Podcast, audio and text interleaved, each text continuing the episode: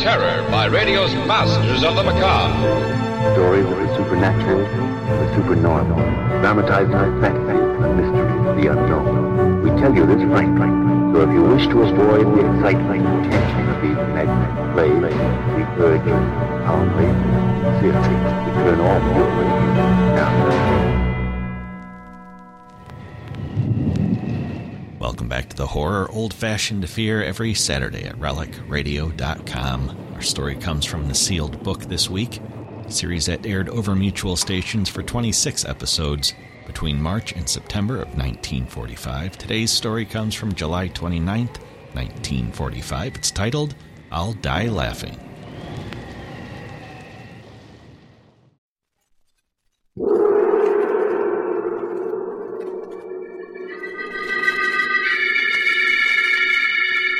The Sealed Book.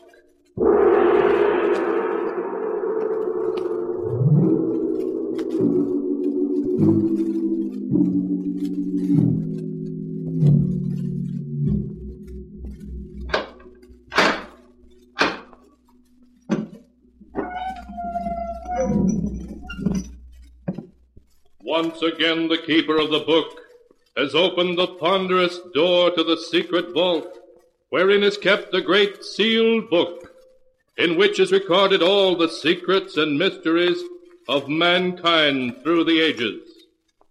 Here are tales of every kind, tales of murder, of madness, of dark deeds, strange and terrible beyond all belief.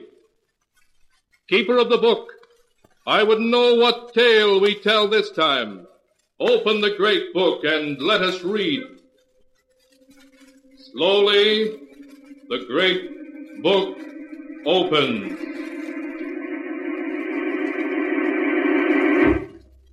One by one, the keeper of the book turns the pages and stops. Ah, the strange story of three people who ventured into a long lost cavern. A cavern cursed by the ancient Aztecs. A tale called I'll Die Laughing.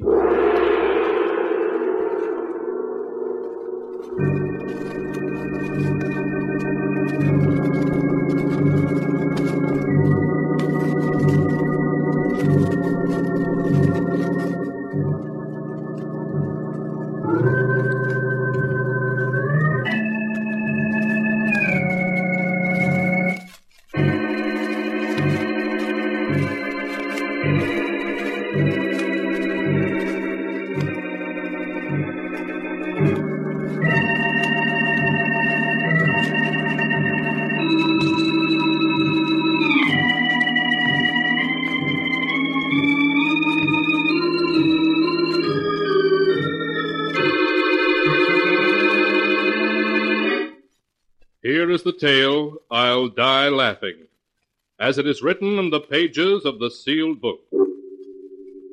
It begins in one of the big old houses on Nob Hill in San Francisco. John Dayton, a huge, fat, middle-aged man, is laughing at a story that Dr. Smith, his personal physician, has just told him. Oh, say, Doc, that's a good one. I'll remember that. You'd better remember the other things I told you, too, John. I will, Doc, I will. Thanks for dropping in. That's quite all right. Goodbye, John. Goodbye. John, was that the doctor? yes, dear. What did he say? Did he think the dizzy spells you've been having were serious? Oh, of course not. he said I'd live to be 90. He just told me to stop working so hard at the office and learn to take things easy, that's all. You have been spending too much time at the office, John.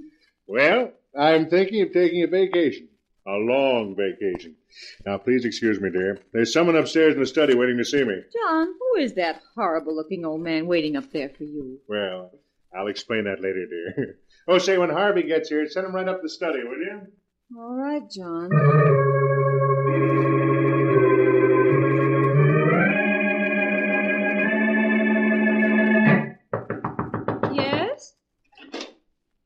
Harvey, come in. Hello, Laura. John phoned. Said he wanted to see me. Is he in? Yes, he's upstairs now.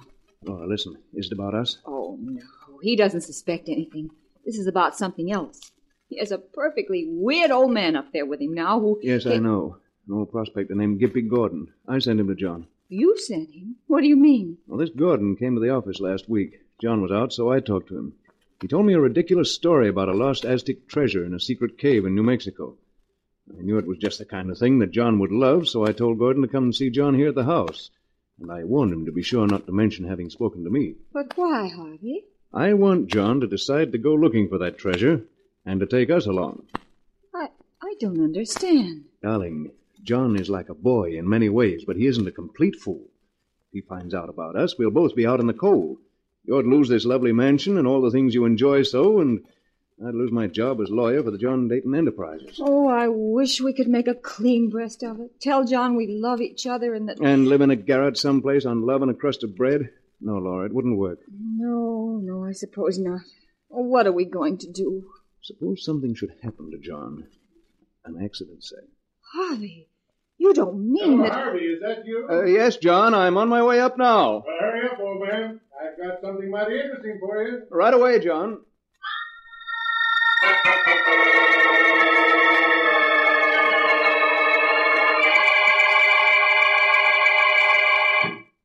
Harvey, this is Gimpy Gordon, a prospector. Gimpy, this is Harvey Lewis, my legal advisor. How do you do? Howdy, Mr. Lewis. Harvey, I've just paid Gimpy here $5,000 for a map showing the location of a buried Aztec treasure in a haunted cave. What? Yeah. Better sit down on that one. well, where is this treasure? Well, Harvey, you've heard of the Devil's Cavern, haven't you? Tremendous cave mentioned in early historical records of the Southwest, but apparently lost for the last three or four hundred centuries. Why, yes, I read something about it. It's supposed to have miles of winding passageways in which a man could wander for weeks without finding a way out. That's the one. And I found it. Well, the gist of the story is this. In 1554, a Spanish looting expedition led by a nobleman named de Mendez had acquired a great wealth of jewels and gold figurines, which de Mendez put into three small brass bound chests. I see. Go on, John. Well, this treasure just made de Mendez greedier. A story whispered to him by an Aztec priest led him to Devil's Cave, and de Mendez and his men entered the cave only to find out they'd fallen into a trap. Well, the Aztecs attacked them, and all were killed but de Mendez. He found his way into a great central cavern about a half mile from the entrance of the cave. And in that cavern there's a natural shaft, like a well. Uh, the Devil's Well, that's the name of it. It bubbles and gurgles in a way to drive a man mad. Oh, take it easy, Gimpy. Take it easy. well, Harvey, de Mendez reached this devil's well, and when the Aztecs closed in on him, he threw the treasure into the well and leaped in after it himself. So the priest sealed up the cave and put a curse on it. A curse? Oh, come now, John. You don't believe in that. Oh, it's true. It's true, Mr. Lewis. The curse was that nobody who went into the cave to get the treasure could ever get out again alive. They was doomed to die there. I see. But you say you went into the cave and came out again alive, so it can't be much of a curse. Oh, but it is, Mr. Lewis. It killed Pedro, my Indian, and it's still after me. I wouldn't go back there again if it was worth a million. But assuming your story's true, how could anyone find their way into the cave and out again? There's a string marking the route, Mr. Lewis. Two months ago, me and Pedro found the entrance. We tied the string to a rock and went in, letting it unroll behind us. Took us a week, it did, to find our way to the big room where the devil's well is. But we made it. Huh? And then what happened? Well, I I had a hundred foot rope and some big hooks. We fished around in the well for the chests, and by and by, we drew one of 'em up. You actually fished up one of the treasure chests? Yeah, it was about so long and so wide and six inches high. I shook it, and we could hear the jewels rattle inside of it. Where is it now? What happened to it? Well, when Pedro seen the chest, he grabbed for it and tried to push me into the well. Well, I ducked, and Pedro got hold of the chest when. all of a sudden he fell over into the well with it. Well, what did you do? Oh, I run for it before the cave and the well could get me, too. I followed the string back and I didn't stop till I was outside. All the way I heard Pedro calling to me for help. And now, now whenever I hear the well, I hear him too, calling to me, still calling to me. Well, Harvey, that's the story. And making all due allowances, I think it's well worth investigating, don't you? Hmm. Say, it is an interesting yarn, John. And I think it'd be a lot of fun to look into it, whether we find any treasure or not. Good. Then we'll do it. You and me and Laura. It'll be a vacation for all of us. Oh, no. And I- No, no. What is it, Gimpy? What's the matter? He looks No. scared to death. You know, I- The devil's well. I hear it again. It's calling me. Oh, come now, Gimpy. You're letting your nerves get the better of No, you. No, no, no. I hear it, I tell you. Listen. We don't hear a thing, Gordon. It's just your imagination. No, no, no. I hear it. I hear it. Oh, Save me, Gimpy. it's there. In the well. I hear it. And Pedro's calling to me. I hear it. Oh, nonsense. It's I just your imagination, John, he Gimpy. looks as if he's going to faint. Gimpy. There he is. Help me. Save me. That's, that's Pedro in the well. He's calling to me. He, John, grab him. Good grief. He's dead.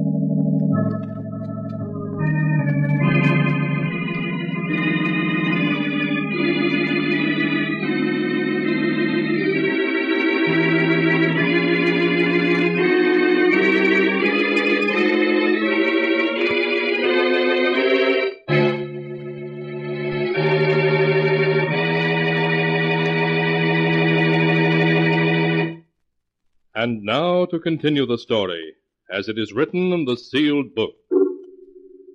The doctor's examination showed heart failure to be the cause of Gimpy Gordon's death, not an ancient Aztec's curse.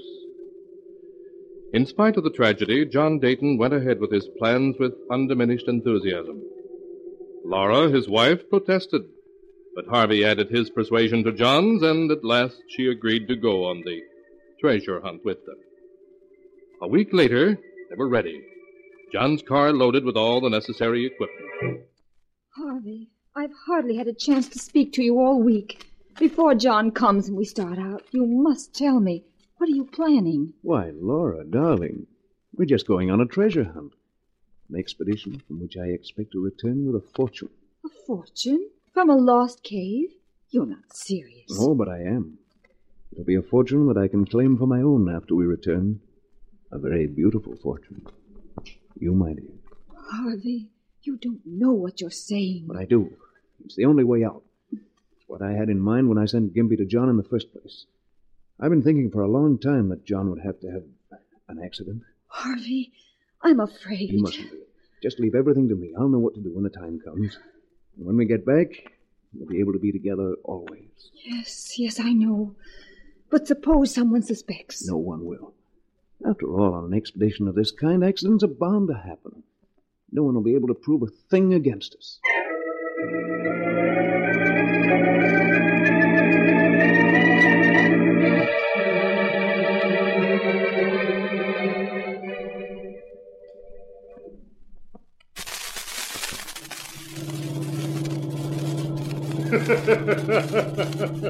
and just imagine how Gus Wilson and Duck Arnold will look when we invite them over and show them a couple of chests full of old Aztec jewelry. their eyes will pop right out of their heads. John, for heaven's sake, stop laughing. I can't stand it anymore. oh, what do you mean? Stop laughing. Why, Laura, what's wrong with laughing? I like to laugh. And when I die, I hope I'll die laughing. Well, if you don't stop it, John, I'll die.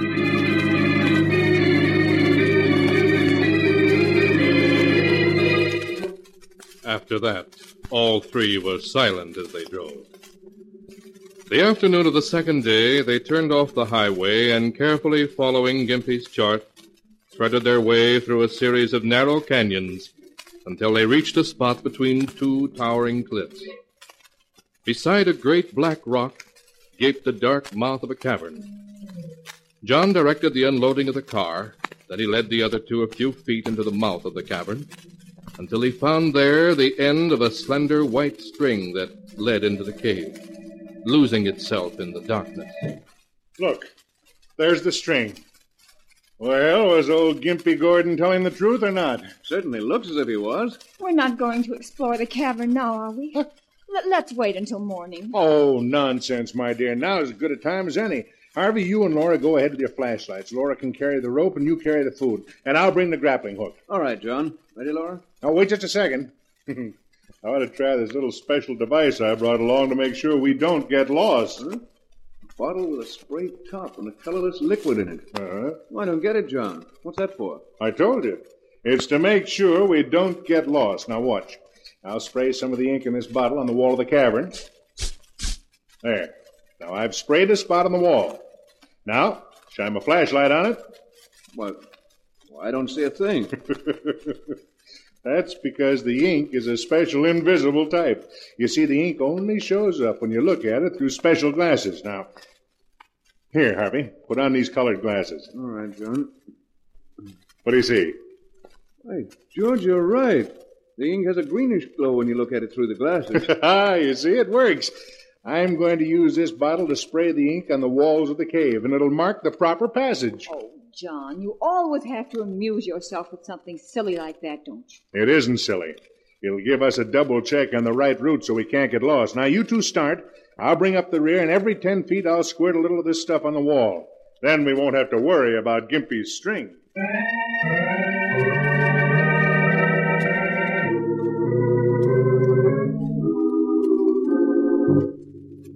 Uncertainly, the little party groped its way forward, through winding passageways that opened constantly into dozens of other passages. They would have been lost in no time but for the slender white string that led them ever deeper in the echoing depths. Half an hour later, they came out into a great chamber far below the surface. Huge stalactites hung from the ceiling, glistening damply in the beams of their flashlights. They advanced a little way into the underground chamber and put down the ropes and other equipment they were carrying. A low gurgling and moaning of water echoed through the cavern. That's the sound Gimpy mentioned, Harvey. It means we've reached the Devil's Well. Look, over here. A round opening in the floor of the cabin. Yes, this is it, all right. John, be careful. Don't worry about me, Laura. You stay there with our equipment if you like. Say, water isn't gurgling anymore. No. Oh, but Gimpy said it came and went. Must be an underground stream causing it. Say, Harvey, shine your light down here. Let's see how deep it is. Hmm, a hundred feet at least. And to think there's a fortune down under that water. All right, George, before we go back, what do you say we drop the grappling hook down and see what we can find, huh? Now? Yeah, sure. All right, John. I'll admit I'm kind of curious myself. Harvey, get me the rope and the grappling hook, will you? we may bring up one of those chests the first try. Of course, John. It won't take a second to try our luck. Uh, Laura, have you got the rope there? Yes, right here. Harvey, you're, you're not going to do it now? Yes, yes, I am. There's no sense in waiting. We'll be out of here in 30 minutes, free to live our own lives just as we wish. Have you got that rope yet, Harvey? Uh, It was tangled, John. I'm bringing it now. Keep your nerve, Laura. It'll be all over in a minute. Right. Uh, here's the rope, John, and the grappling hook, too. Oh, fine. Let's give me a hand with it. Harvey, what are you doing? Just giving you the rope, John, but not quite as you expected. Yeah. Now try to move your arms. Well, I. You, you've bound my arms to my sides, Harvey. What's the meaning of this? I'll tell you what it means, John. It means that you're about to die. Die? Have you gone crazy? You fool. Why do you think I arranged this silly treasure trip anyway? You arranged it? Why, I arranged That's it. That's what you think, but you're wrong. Old Gimpy Gordon came to me first with his ridiculous story, and I passed him on to you. I knew to give Laura and me a ch- the opportunity we needed to get rid of you. Laura, is this true? Are you in this with Harvey, this this murder plot? Harvey, hurry. Please hurry. Oh, so it is true. You two brought me here to kill me. And I thought. what a joke on me. You won't think it's a joke for long. Because in just a minute you're going down in that well, John. The story we'll tell is that you got tangled in the rope, tripped and fell in. If anyone comes to fish out your body, John, it was an accident. if anyone comes to fish up my body. oh, that's a joke, Harvey. you don't know how good a joke it is. but you will. You will. Stop laughing. Make him stop laughing. now make him stop. Goodbye, John.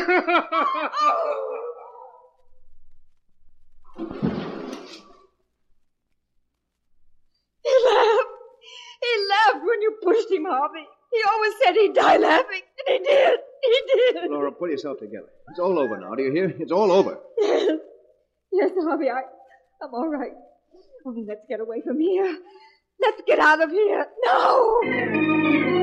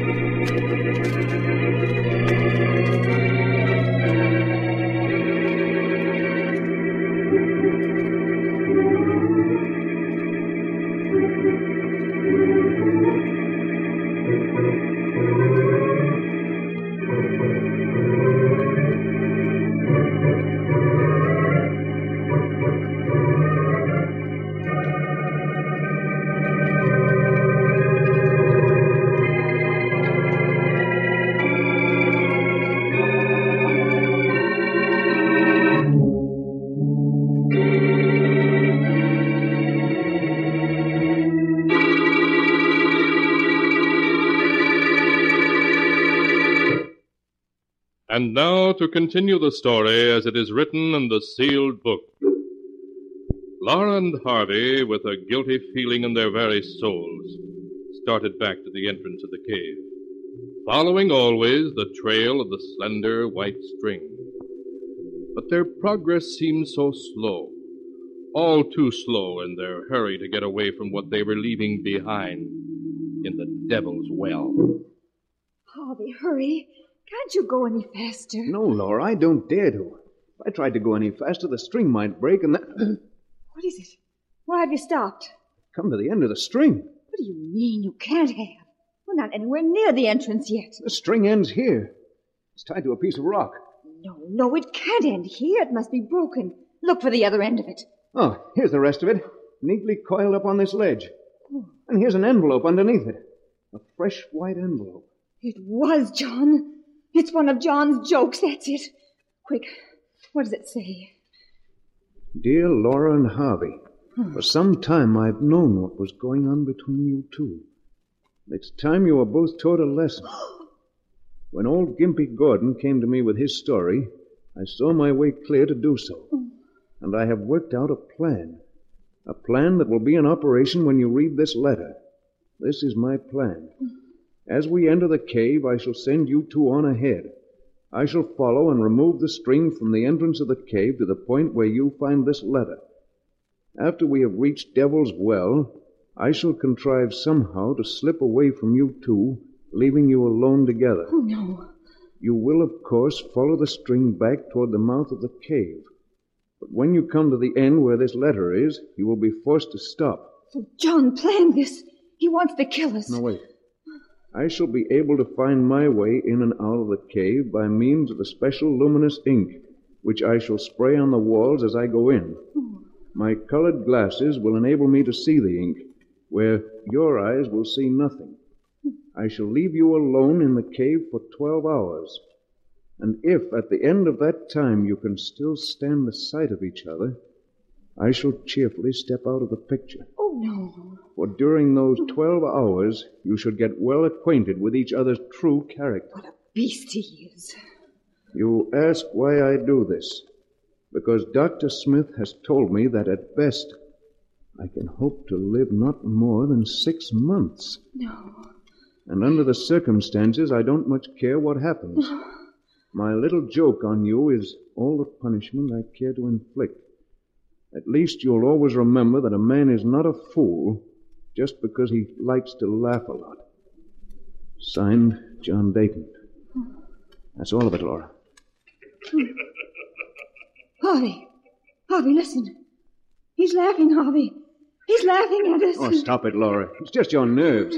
You've got to get hold of yourself, or we'll never get out of here. We never will, Harvey. That's why John laughed when you killed him.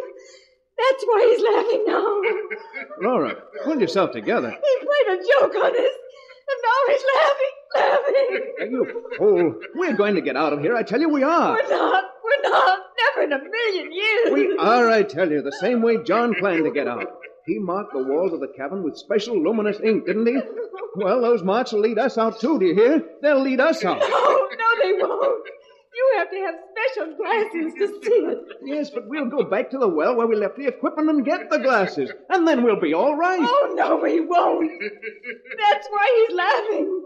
Because he had the glasses in his pocket when you pushed him into Devil's Well, Harvey.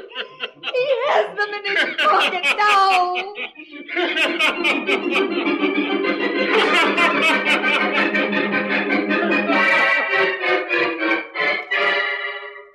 And that is the tale of I'll Die Laughing, as it is written in the sealed book. For days, Laura and Harvey wandered through one corridor after another, seeking the entrance of the cave. John's laughter echoed in their ears, as time and time again they ran into blank walls. Weeks later, a searching party found their bodies lying a scant hundred yards from the entrance of the cave.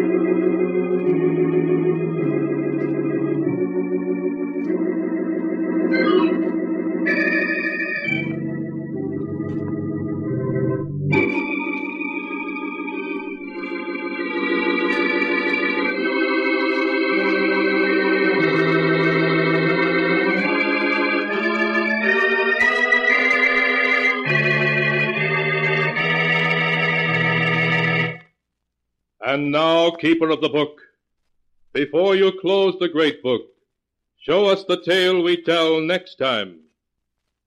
This one. Ah, yes. Why, this is amazing. It's the tale of a mad killer who lived alone in a great country house. That is, until two murderers came to live with him. A tale called Design for Death.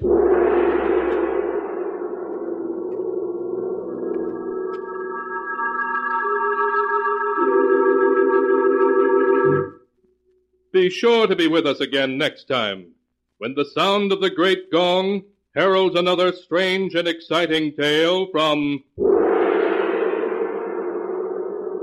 the Sealed Book.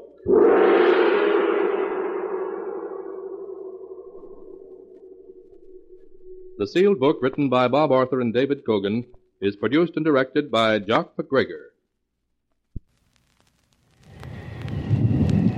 There's more from the sealed book, The Horror, and all of the Relic Radio podcasts at relicradio.com. There's a shoutcast stream there with even more old time radio, lots to listen to there. If you'd like to help support it all, visit donate.relicradio.com or click on one of the links on the website. Thanks to those who have. Thanks for joining me this week. I'll be back tomorrow with Strange Tales, and next Saturday with our next episode of The Horror.